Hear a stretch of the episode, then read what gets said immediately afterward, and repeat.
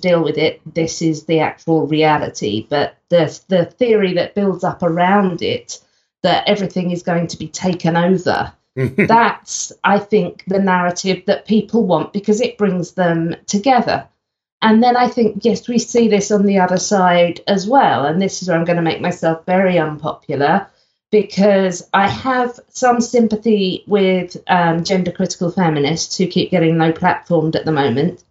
But some of the most extreme um, radical feminists from that branch, they really will insist that we live in a rape culture um, patriarchy in which it is absolutely normal and accepted for men to rape and beat women and um, that that's um, you know it's a social norm. Nobody has um, uh, you know pushed back at this. It's it's completely acceptable.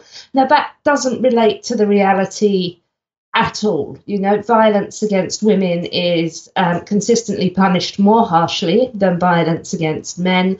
People feel more anger about it because of a there's a, of a strength difference obviously. Um, but they really do believe themselves to be living in this world where there is this force called patriarchy, which has kind of taken over the souls of men and made them derive um, pleasure from torturing and exploiting and violating women.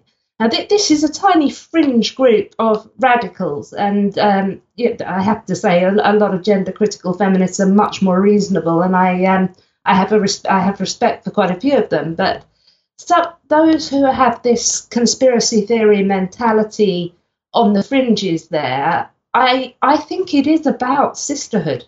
I think that it's about having found a niche where you can tell each other these stories, you can feel united in this battle against good and evil, and you you've got a community. So I, I, I think you're you're probably right. I don't know if um, the the wink wink thing is right. I, I think people delude themselves uh, before they delude everybody mm, else. Mm. But um, I certainly I certainly think they're telling stories. yeah, maybe they come to believe it. Self deception is very powerful. You know, Bob Trivers wrote a whole book on this. Deception and self deception. You're better at deceiving others if you believe the lie yourself because you're le- less likely to give off mm. tells that you're just winking belief that you actually really believe it. And that could be what happens